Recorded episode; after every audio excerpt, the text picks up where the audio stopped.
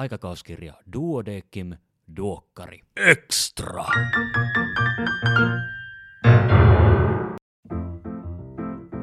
Arvoisa kuulija, tervetuloa mukaan Duokkari Extraan. Minä olen Kari Hevossaari Kandi Helsingistä. Tässä podcastissa syvennymme sinä ja minä, hyvä kuulija, johonkin aikakauskirjassa julkaistuun aiheeseen oikein ajan kanssa. Eikä pelkästään ajan, vaan myös järisyttävän asiantuntijuuden kanssa. Minulla on täällä D-luolassa kaksi vierasta, jotka tuolla hymyilevät ja lymyilevät mikrofoniensa takana. En kuitenkaan päästä heitä vielä ääneen, vaan johdattelen sinut, rakas kuulija, aiheeseen. Ja nyt jos vaikuttaa siltä, että lähdetään kaukaa, niin älä huoli, kyllä tässä vielä päästään maaliin, toivottavasti.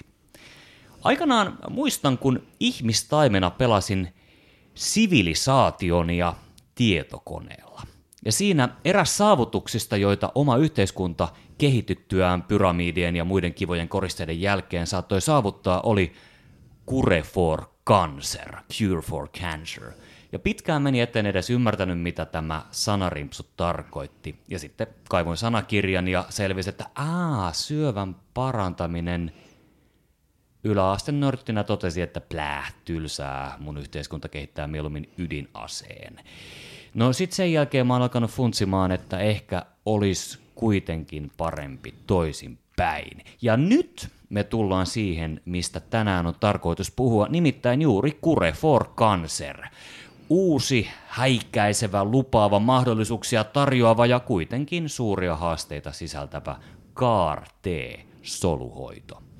Kanssani tästä ovat puhumassa Sirpa Leppä ja Kim Vettenranta jotka kirjoittivat aiheesta minikatsauksen aikakauskirjan numeroon 12, jonka teemana olivat hematologiset syövät. Tervetuloa.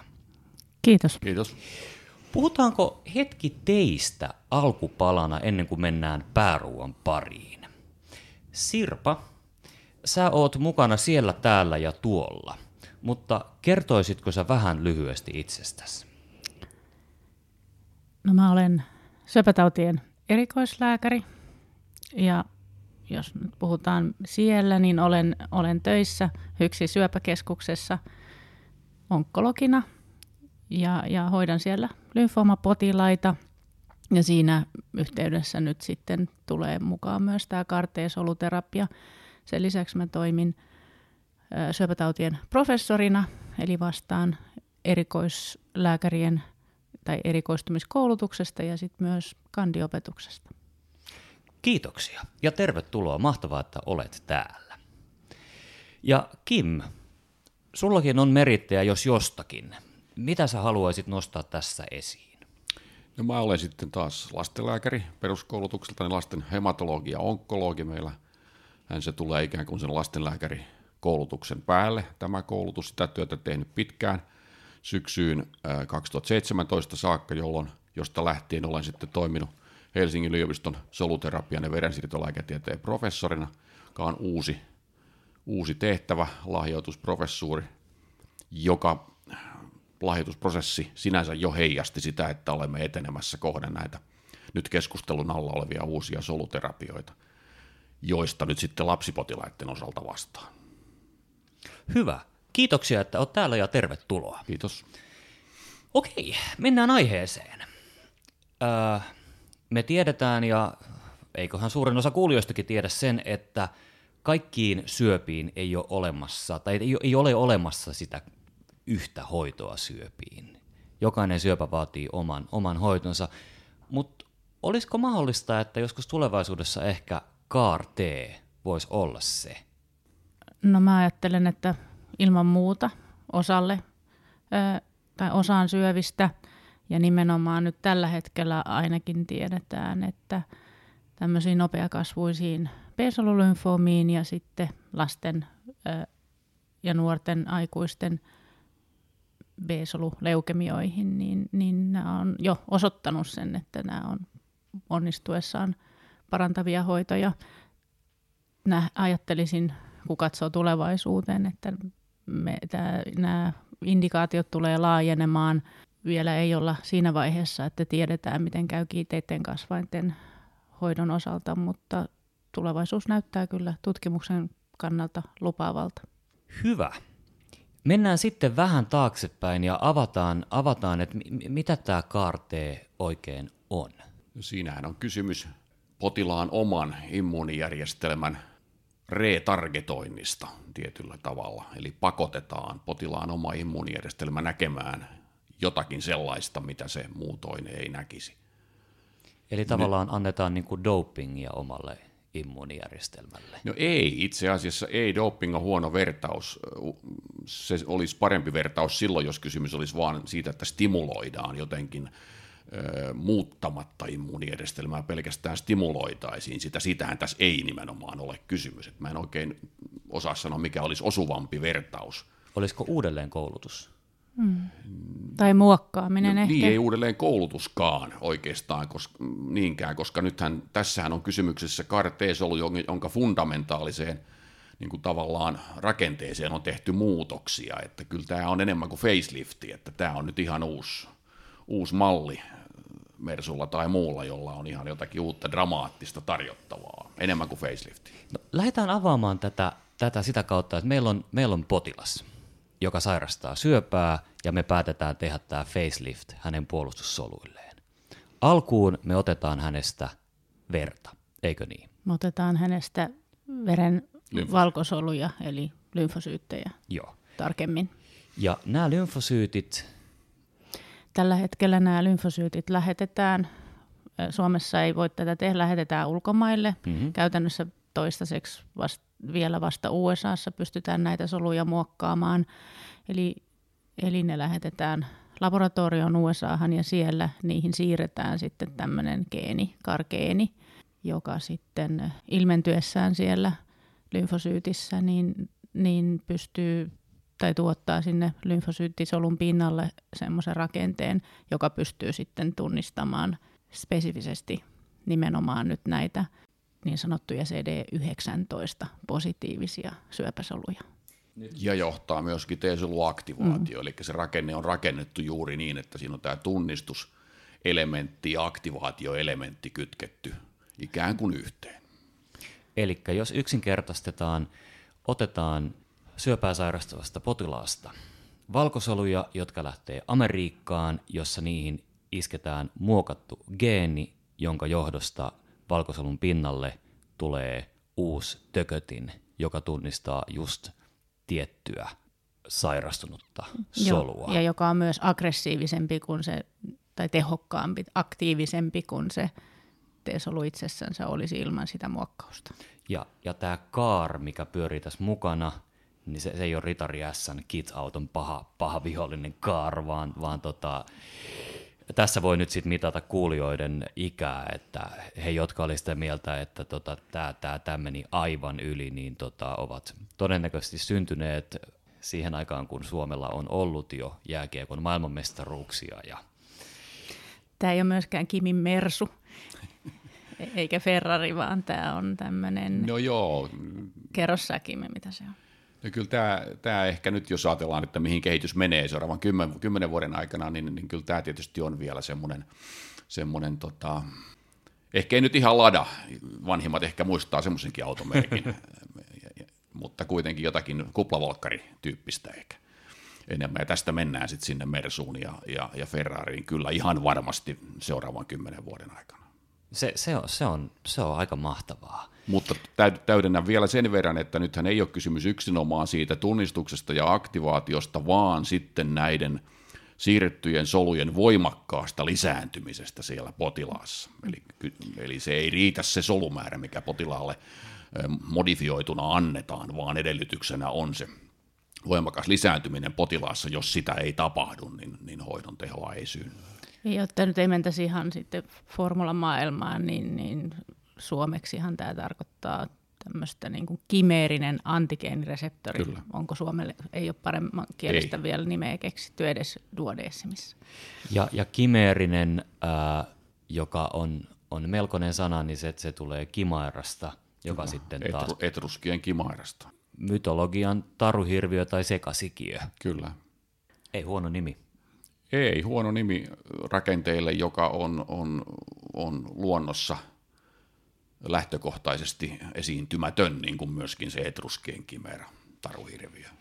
Niin nyt tässä saatan paljastaa oman tietämättömyyteni tai tietäväisyyteni. Katson Sirpaa vähän tässä kysyvästi, mutta eikö ole kuitenkin niin, että meidän, meidän valkosolut onnistuu nujertamaan alkavia syöpiä ihan omin neuvoin? Joo, meillä nimenomaan just näin, eli ajatellaan, että meillä on tämmöisiä pieniä tulipaloja elimistössä meillä kaikilla koko ajan. Meidän toimiva puolustusjärjestelmä pystyy ne tulipalot sammuttamaan. Sitten kun riittävä määrä virheitä tapahtuu siellä solussa, niin, niin se oppii se solu sitten väistämään sitä puolustusjärjestelmän tavallaan sotilastiimiä ja, ja, ja ja kun se väistää sitä, niin sitä kautta sitten ylipäätään se syöpä pääsee kehittymään. Nykyäänhän muutenkin sitten muutkin tämmöiset immunologiset hoidot on kovasti nyt sitten kuuminta uutta, mitä, mitä on, on kehitetty, eli ei enää suoraan vaikutetakaan siihen syöpäsoluun sitä suoraan tuhoten, vaan aktivoidaan sitä puolustusjärjestelmää, että tämä hoito, karteesoluterapia on yksi hoitomuoto näistä. Immunoterapia syöpänhoidossahan ei ole suinkaan uusi keksintö näitä tuumoreihin infiltroituvia niin sanottuja tilsoluja. Niistä on keskusteltu jo varmaankin Steve Rosenbergin ja kumppareiden toimesta 30 vuotta suurin piirtein. Mutta varsinkin kiinteissä kasvaimissa isona haasteenahan on vielä nyt CAR-T-aikanakin se, että ei riitä se, että tunnistetaan sopiva kohde siinä kiinteässä kasvaimessa ja sinänsä tehdään CAR-T-solu, joka kyllä sen kohteen hyvin tunnistaa, vaan ongelmana on sen kasvaimen mikroympäristö, jolla on puolustusjärjestelmän kannalta negatiivisia vaikutuksia sen puolustusjärjestelmän toimintaan siellä ikään kuin kasvaimen sisällä, ja tämä ongelma pitäisi pystyä voittamaan, kuten myöskin sitten se, että miten ne karteesolut kiinteissä kasvaintaudeissa pääsee sinne ikään kuin kohdealueelle. Tämähän on leukemiassa esimerkiksi huomattavasti helpompi ongelma ratkaista, kun leukemia on ikään kuin joka paikassa, joka tapauksessa. Hmm. Tämä on nyt tosi, tosi tyhmä kysymys, mutta eikö niitä voisi vaan ruiskuttaa suoraan sinne kasvaimen sisään? Periaatteessa totta kai voi, näin on esimerkiksi näissä, näissä onkolyyttisissä hoidoissa, missä virus, virusta hyödynnetään kasvaimen sisällä, te, voi toki tehdäkin, mutta ongelmana on tietysti se, että sähän et aina sitten löydä niitä kaikkia mikrometastaaseja millään elimistöstä ikään kuin, millä voit olla varma, että olet ruiskuttanut juuri niin kuin varmuudella kaikkiin kohteisiin sitä solua, näinhän sä et millään voi tietää. Ja useinhan on, on paljon enemmän, tosiaan ei ole yhtä, yhtä tautipesäkettä, vaan mm. niitä saattaa olla satoja. Että se käy vaan teknisesti aika mahdottomaksi. Ja osa on niin pieniä, että ne on mahdotonta löytää. Eli palataan vähän taaksepäin. Meillä oli tämä fiktiivinen potilas tuolla jossain 10 minuuttia sitten, jolta oli, oli, oli otettu valkosuloja, jotka oli käynyt Amerikassa ja saanut parhaat Amerikan herkut itteensä ja tull, sitten nämä solut on tullut takaisin Suomeen ja sitten ne injektoidaan, infusoidaan, laitetaan potilaaseen takaisin. Ja, ja nä, näitä soluja on nyt, mä en, mä en sano, mä sanon, että niitä on kourallinen. Ja sitten tarkoituksena on, että niitä olisi hetken päästä valtavasti. No niitä on miljoona viiva kaksi miljoonaa suuruusluokkaa. Niin, että ensin niitä kasvatellaan siellä labrassa ja sitten kun ne inisoidaan potilaaseen, niin ne jakaantuu vielä lisää siellä elimistössä. Kyllä. Ja onko niin kuin onko nämä muokatut valkosolut jotenkin normaalia lisääntymis- jakautumiskykyisempiä? Et on, on, onko niiden jakautumiskykyä myös boostattu laboratoriossa? Vai, vai tekeekö ne sitä ihan samaa jakautumista, mitä valkosolut tekis muutenkin näillä muokatuilla valkosoluilla, vaan on pinnallaan se uusi reseptori, jolla he osaa hyökätä paremmin sairaansolun kimppuun? T-solujen jakautumiskyky ihan normaalitilanteessakin, kun ne saa sen spesifin signaalin tähtäimeensä, on erittäin hyvä. Et tässähän se mikä, muutos, mikä on solurakenteeseen tehty, on nimenomaan se tunnistus ja siitä seuraava aktivaation liikkeelle lähtövaihe. Ja sen jälkeen solu, se T-solu lisääntyy sitten niin kuin T-solulla muutenkin on tapana. Ja tämän, tämän hoidon kauneus on just siinä, että se riittää, että ne inisoidaan potilaaseen ne solut. Sen jälkeen – ne löytää maaliinsa ja aloittaa mm. työnsä periaatteessa ilman sen kummempaa lääkärien apua. Kyllä. No, se vähän niin kuin toimii taksin kuljettajana se, se siirretty ö, solunpin tai se geeni, joka tunnistaa sitä syöpäsolua, se osaa viedä sen sitten oikeaan osoitteeseen. Ja tästä tullaan siihen kiinteiden kasvaiden ongelmaan, että ne ehkä löytää, löytää sitten ne kiinteät kasvaimet tai ei, mutta ne ei oikein pääse sinne. Siinä on kaksi ongelmaa. Toinen on se, että pääseekö se ne T-solut perille kiinteiseen kasvaimeen, joka ei sijaitse samalla tavalla saavutettavissa kuin, kuin leukemiasolut. Ja toinen olennainen ongelma tässä koko, koko suunnittelussa on löytää sellainen kohde, antigeeni, joka on elimistössä, il, ilmenee elimistössä sillä lailla rajoitetusti, ettei synny kohtuutonta vauriota terveille kudoksille. Nyt täytyy muistaa, että tämä nytkin käytössä oleva CD19 targetoitu CAR-T-hoito ei ole täysin valikoiva, vaan normaalit B-solutuotantohan on siinä ikään kuin on myöskin uhrina, ja näiltä potilailta normaalien B-solujen toiminta häviää monilta hyvinkin pitkäksi aikaa.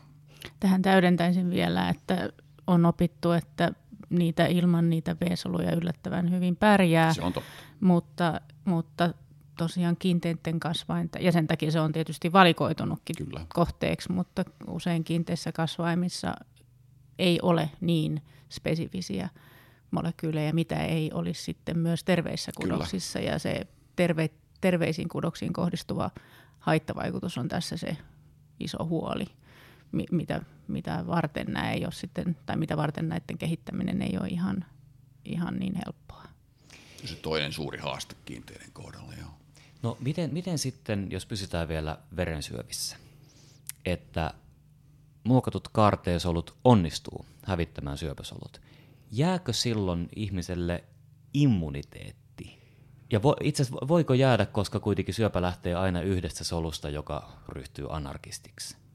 Niin, niin tota, silloin samalle ihmiselle tuskin enää tulee samaa verisyöpää uudestaan. Joku toinen voi tulla, mutta silloin näistä aikaisemmista kaarteesoluista ei ole enää hyötyä. Mä voin vähän vastata tähänkin, voit sitten täydentää, mutta syöpäsolut on tosiaan siitä nokkelia, että ne saattaa menettää sen kohdemolekyylin, eli oppii vaan olemaan ilman sitä molekyyliä, jolloin tämä kartee soluhoito ei enää tunnista, tunnista niitä. Tämä on ihan tunnettu, tunnettu mekanismi sekä leukemioissa että lymfoomissa. Se, et, haluatko täydentää tähän? Joo, juuri näin.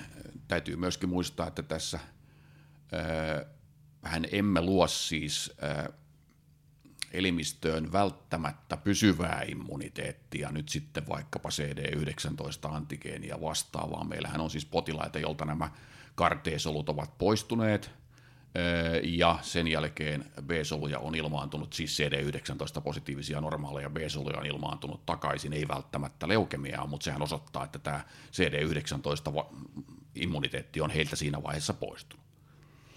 Ja tietysti näiden, se riippuu hiukan siitä, siitä, minkälainen se siirretty geeni on, mutta näiden elinkaari, näiden karteesolujen vähän vaihtelee riippuen siitä, siitä minkälainen geeni sinne on siirretty. Kyllä, juuri näin. Lapsileukemia-potilaista ensimmäisenä hoidon saanut amerikkalaispotilas on nyt siis seitsemän vuotta. Huhtikuussa tuli seitsemän vuotta infuusiosta leukemia vapaana, mutta edelleenkin vailla B-soluja. Eli toisin sanoen se, näiden karteesolujen elinkaari voi olla näinkin huomattavan pitkä osalla potilaista. Mutta eli toisin sanoen potilaalle olisi kaikkein parasta, että kaarteesolut hoitaisi hommansa, nitistäisi sen syövän, jota varten ne on muokattu, ja sen jälkeen tekisi... Häviäisi, niin. kyllä. Kyllä. Joo. Tämä olisi, olisi ideaalinen tilanne, ja näin osalla potilaista näyttää käyvän. No, on, on, Onko tällä hetkellä lääketieteellä keinoa sammuttaa näitä kaarteesoluja? On, eli no, luontaisestikin ne, ne valtaosa aikanansa sammuu, mutta jos sitten tulisi joku aivan katastrofitilanne, eli ne yliaktivoituisi siellä elimistössä, niin siellä on tämmöisiä tavallaan tämmöisiä vipuja, joita voi, voi laittaa päälle ja, ja sitten tuhota ne kartteesolut antamalla ni, niitä, niitä niin kuin tunnistavia vasta-aineita, sanoisiko sitten näin. Niin vasta-aineita tai lääkeaineita, niin. joo. Niihin niin. voidaan rakentaa tällainen itsemurha mekanismi niihin karteisoluihin sisään, jolloin sitten tietyllä lääkeaineella saadaan, se, saadaan apoptoosi laukastua niissä karteisoluissa päälle ja hävitettyä ne pois.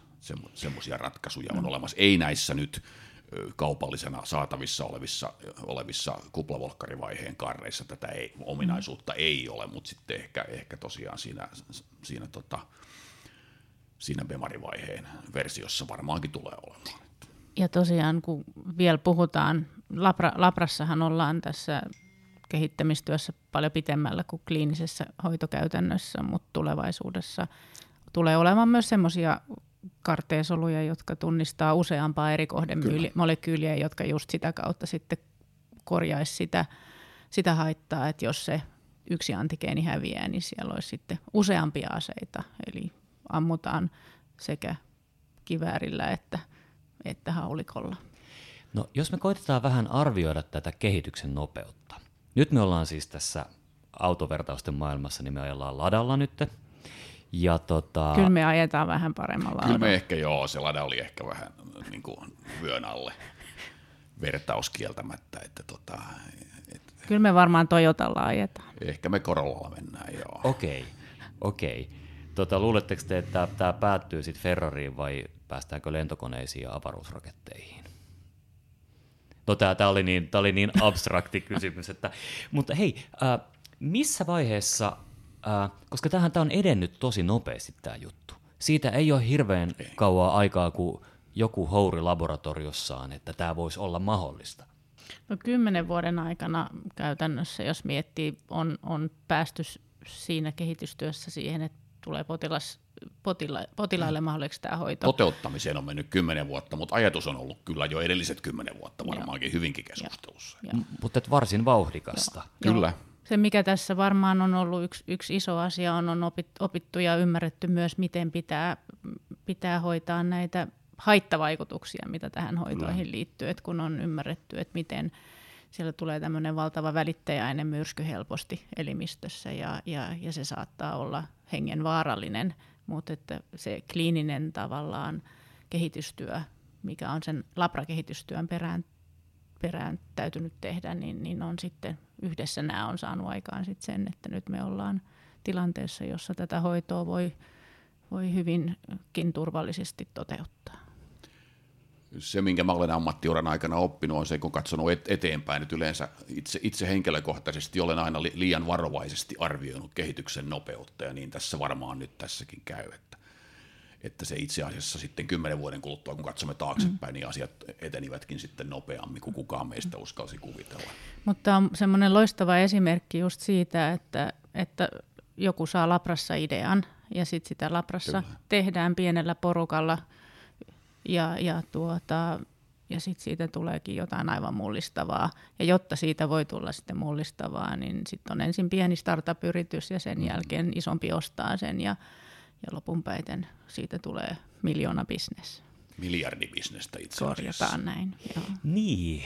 Nyt, te, nyt me ollaan tilanteessa, että verisyöpiä pystytään hoitamaan todennäköisesti, uskallanko sanoa näin, seuraavien vuosikymmenten aikana kiinteitä kasvaimia – varmasti seuraavan jo viidenkin vuoden aikana tulee ensimmäiset mm. kiinteät kasvaimet. Meitä, meitä lastenlääkäreitä kiinnostaa esimerkiksi neuroblastoma, jossa ää, tota, juuri eilen kuulin, että, että tutkimukset on kuitenkin jo varsin pitkällä, että mä sanoisin viisi vuotta, kun siihen on tarjolla tämmöinen vaihtoehto, joka on yksi semmoinen lastenlääkäreitä erityisesti askarruttava potilasryhmä, ja varmaan aikuisten kiinteisiin kasvaimiin tulee mm. myös. Ja siis ilman muuta näitä kliinisiä hoitotutkimuksia jo kiinteiden kasvaidenkin alueella tehdään. tehdään joo, että Mutta että piis... ne saisi sitten varsinaisen käyttöaiheen ja myyntiluvan, niin siihen menee vielä jonkin aikaa. Entä sitten äh, muut sairaudet kuin syöpä? E, vaikka malaria, HIV, voisiko, voisiko tätä tekniikkaa käyttää niitä vastaan? Malariasta en osaa sanoa, mutta HIVssä ihan varmasti, koska siinähän nyt jo pystytään laboratoriotasolla tasolla kohdentamaan tämä hoito niihin tota, HIV-infektoimiin soluihin. Autoimmuunitaudit on toinen mielenkiintoinen ryhmä, ja erityisen mielenkiintoinen on tietysti kiinteiden kasvainten siirtotoiminta ja siihen liittyvät rejektio ongelmat ja reaktion aiheuttaviin soluihin tämän hoidon kohdentaminen. Tämän tyyppisiä uusia optioita ihan varmasti tulee seuraavan kymmenen vuoden aikana niin kuin syöpähoitoalueen ulkopuolella. Mutta tärkeää on myöskin muistaa, että tämä CAR T-kirjain, siellä lopussa se T-kirjain voi sitten myös elää, eli CAR T-konstrukti voidaan asentaa myöskin esimerkiksi luonnollisiin tappajasoluihin, jolloin syntyy tilanne, jossa, jossa se T-solujen hyvin spesifi tunnistus ikään kuin hiukan lavenee se tunnistuksen kapasiteetti NK-soluille ominaiseen tapaan, eh, joka voi olla hyödyksi tässä, eh, tässä tota, eh, ja silloin häviää myöskin se teoreettinenkin mahdollisuus siitä, että tällä hoidolla in, a, aiheutettaisiin tämmöinen käänteisyliinnän kaltainen tilanne osalle potilaista. No voisiko tässä piillä vastaus myös antibioottiresistenssiin? Voitaisiko me räätälöidä valkosoluja tunnistamaan bakteereja paremmin?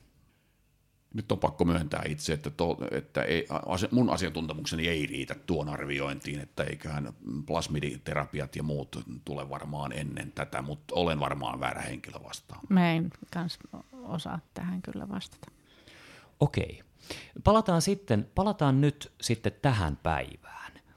Että me, me, on, me, on, me on puhuttu tulevaisuudesta ja me on puhuttu tästä teknologiasta, mutta me ei ole ehkä vielä kuitenkaan hirveän paljon puhuttu siitä, että mink, mi, mi, mitä me pystytään Suomessa tänä päivänä tällä hoitamaan ja my, myös ne, niin kuin ne, ne riskit ja, ja tämä ei vissi ole ihan halpaa.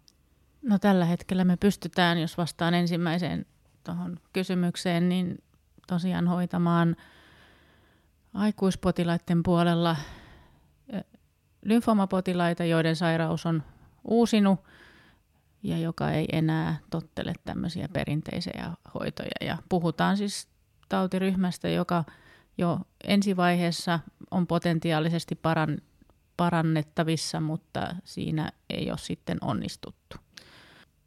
Haluatko täydentää Kim lasten Leuke- puolelta? Leukemioita ja nuor- lasten ja nuorten aikuisten osalta leukemioissa pystymme hoitamaan siis B-solu-leukemiaa ja hoitohan on indisoitu tällä hetkellä uusineissa ja hoidolle huonosti reagoivissa tapauksissa, siis ei osana primaarihoitoa tässä vaiheessa.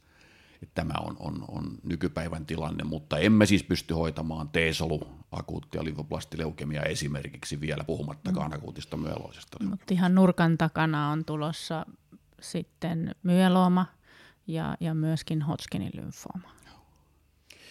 Ja, ja sitten tota, vähän, vähän tuossa jo sivu sitten potilasaineiston valintaa, mutta että voiko periaatteessa jokainen, jolla muut hoidot ei, ei ole toiminut, niin olla potentiaalinen kaarteehoidon käyttäjä? No siinä tarvitaan riittävä yleiskunto.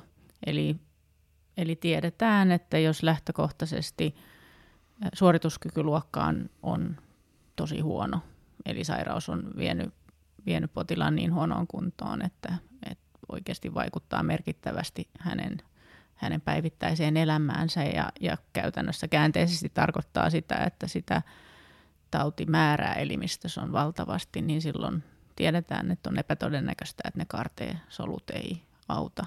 Tämä varmaan yleensä heijastuu siihen, että, että jos, jos sulla on, mitä mä nyt sanoisin, vertauksena, jos sulla on, on miljoona, miljoona jotain tekijää ja sanotaan vaikka, mä usein käytän potilaille esimerkkinä sotatilannetta Venäjän armeija vastaan Suomen armeija, niin ei vaan sotilaat riitä. Hmm. Eli silloin se on turha, turha antaa sellaista hoitoa. Ja sitten toinen on se, että se suorituskyky täytyy olla niin hyvä, että kestää niitä mahdollisia vakavia haittavaikutuksia lapsipuolella varmaan kestävät paremminkin. Kerro, kerro vähän siitäkin. Toki kestävät paremmin, joo, se on ihan totta, mutta nyt täytyy muistaa, että se perusedellytys tietysti tälle hoidolle, sen onnistumiselle tällä hetkellä on se, että potilaalla on tauti, joka on CD19 positiivinen. Mm. Mitään muita tauteja tällä hetkellä me emme voi tällä hoitaa. Tämä on erittäin valikoiva Joo. tämä kohdennus. Jos, jos, ja, ja kuten Sirpa tuossa alussa sanoikin, niin, niin osa potilaista valitettavasti – taudin uusiessa on menettänyt tämän CD19-ominaisuuden, jonka myötä se teho sitten häviää. Ja, ja lisäksi tämä CD19-antigeeni pitää näiden solujen pinnalla olla riittävässä tiheydessä, jotta tämä karteehoito toimii. Jos se ei, sen ei tarvitse täysin edes sieltä hävitä, vaan riittää, että se ikään kuin liudentuu solupinnalla niin harvaan se antigeenipitoisuus, että hoidon teho häviää myöskin sitä kautta. Mutta totta on, että lapsipotilaat sietää paremmin näitä sivuvaikutuksia ja sitten sivuvaikutusten riski näyttäisi olevan myöskin, myöskin nämähän kulkee käsi kädessä nämä kaksi asiaa pienempi kuin, kuin aikuispotilailla. Tämä on vähän paradoksinen tämä tilanne sen takia, että usein just nimenomaan nämä potilaat, jotka tätä hoitoa tarvii, niin se, se niiden tauti on nopeakasvuinen ja se mm. tautimassa on suuri. Ja, ja sitten tiedetään, että jos tautimassa on suuri, niin teho ei ole yhtä hyvä kuin pieneen Aivan. tautimassa. Ja tällä hetkellä nämä potilaat on käytännössä saaneet jo varsin paljon aiempaa hoitoa, joka on kuormittanut elimistöä Joo. vaihtelevassa määrin. Mutta vielä, vielä ihan yksi lause tulevaisuudesta, niin se on kanssa ihan nurkan takana, että me saadaan aikaisempaan hoitolinjaan joko ensimmäiseen uusiutumiseen tämä käyttöaihe tai sitten ihan, ihan siihen ensimmäiseen hoitoon ja, ja sitähän nyt sitten just siellä lasten puolella on, on tulossa, eikö niinkin? Ja eikö ole se, että jos tämä saadaan ihan niin kuin ensimmäiseksi hoitovaihtoehdoksi, niin si- silloin ei, ei, ei tarvita sytostaatteja tai muita, muita niin kuin kehoa voimakkaasti kuormittavia hoitoja. No nyt, nyt tämä ensilinjaan hoitoon tulo on siis tutkimusasteella alkamassa meillekin Suomessa ihan pian, mutta vain hyvin pienellä osalla koko potilas joukosta noin 3-4 prosentilla potilaista, eli toisin sanoen kaukana ollaan vielä siitä, että kun kolmivuotias lapsi ALL-potilas ovesta sisään tulee, niin hänelle ensimmäisenä joka tapauksessa tätä mm. hoitoa tarjottaisiin. Se eikä varmaan tarvikkaan tarjota, Ei. et, eikä aikuispuolellakaan, mutta niille, joilla, joilla lähtökohtaisesti on huonon korkean uusimisriskin tauti Kyllä. ja huono ennuste, niin valikoivasti tälle ryhmälle. Tämmöiselle pienelle ry- valikoidulle ryhmälle nyt lähdemme sitä tarjoamaan tosiaan tämän vuoden jälkimmäisen puoliskon aikana jo siis sinne 25 ikävuoteen asti leukemiapotilaan. Onko se niin kuin Meilahden mäellä, missä tätä annetaan vai onko muut yliopistosairaalat, onko valmiuksia? Lasten osalta tämä on kansallisella päätöksellä keskitetty yksinomaan uuteen lastensairaalaan mm. tämä hoito aikuisten osalla, osalta tällä hetkellä niin, niin hoitoja on annettu Meilahdessa, mutta tulevaisuuden suunnitelma on laajentaa ainakin nyt sitten toiseen yliopistosairaalaan. Ihan senkin takia, että niitä aikuispotilaita on selkeästi enemmän. Totta. Kuitenkin ilman muuta hoitoa, joka, joka kannattaa ja tarvii keskittämistä, että vaatii sellaista erityisosaamista ja olemme tämän hoidon osalta. Tämä muistuttaa hiukan, hiukan sitä vaihetta, kun nämä allogeeniset, eli terveeltä luovuttajalta tehtävät ensin luidin siirrot ja sitten, sitten tota, kantasolusiirrot tuli aikanaan käyttöön 70-80-luvun taitteessa, niin silloin myöskin vahvasti pyrittiin tämä keskittämään juurikin tämän oppimiskäyräilmiön takia. Mä itse käytän tätä, tätä tästä CAR-T-vaiheesta soluterapia versio 2.0 nimikettä verrattuna siihen allogeenisten siirtojen tulovaiheeseen, joka oli niin kuin 1.0, joka oli siis 70-luvun alussa lapsipotilaille ja sitten pian sen jälkeen, jälkeen aikuispotilaille. Ja se oli myöskin oppimisen ja sivuvaikutusten hallinnan kannalta, kannalta viisas päätös silloin keskittää ne hoidot. Ja eikö niin, että 3.0 voisi olla sitten se, se versio, jossa käytetään allogeenisia karteesoluja, Juuri. eli ostetaan kaupan hyllyltä Juuri. kokonaan se tuote, ei tarvitse enää kerätä Joo, omia. Kyllä, olen ihan samaa mieltä, se on 3.0. Koska nämä solut, mitä nyt tehdään, niin nämä on potilaan omia soluja, ja tämä logistiikka ja solujen tuottaminen on, on, on aikaa vievää ja, ja tietyllä tavalla hankalaa ja myöskin kalliimpaa varmaankin kuin sitten tuo vaihe, jolla voidaan käyttää terveitä luovuttajia me on saatu tätä aika hyvin möyhittyä ja pöyhittyä. Mä tota, yritän vähän nyt summata tätä, mitä me on puhuttu. Ja mä katson teihin tässä kysyvästi, että mä en ihan täysin valheita puhele. Tällä hetkellä osataan ottaa sotilas, äh, soti, sos, myös sotilasta, mutta ennen kaikkea potilaasta valkosoluja, jotka käy laboratoriossa, jotka valitettavasti vielä on aika kaukana, mutta toivottavasti tulevaisuudessa lähempänä. Valkosoluja muokataan silleen, että niiden pintaan tulee uusi, uusi tota, tökötin, joka tunnistaa just sitä, mitä halutaan sen tunnistavan, joskin tällä hetkellä se tunnistaa vain CD19. Mm. Sitten nämä muokatut valkosolut laitetaan takaisin potilaaseen, jossa ne hakeutuu sen solun luo, jota niiden pitäisi tunnistaa, moni, monistuu ja tuhoaa solut. Siinä samalla tuhoavat myös B-soluja, mutta aikanaan haipuvat pois ja B-solut palaa. Tällä hetkellä tämä toimii tiettyihin verensyöpiin. Tulevaisuudessa toivottavasti myös kiinteisiin kasvaimiin ja oikeastaan kaikkiin semmoisiin asioihin, joihin pääsee käsiksi solun pinnan reseptorien kautta, joka itse asiassa sisältää aika paljon juttuja. Hyvin olet kuunnellut. Hyvä. Hei. Hyvä yhteenveto. Kiitoksia Sirpa Leppä ja Kim Vetteranta. Aivan mahtavaa, että te ehditte puhumaan tästä asiasta. Kiitos. Kiitos. Ja hyvä kuulija, kiitos kun kuuntelit. Voi hyvin. Moikka.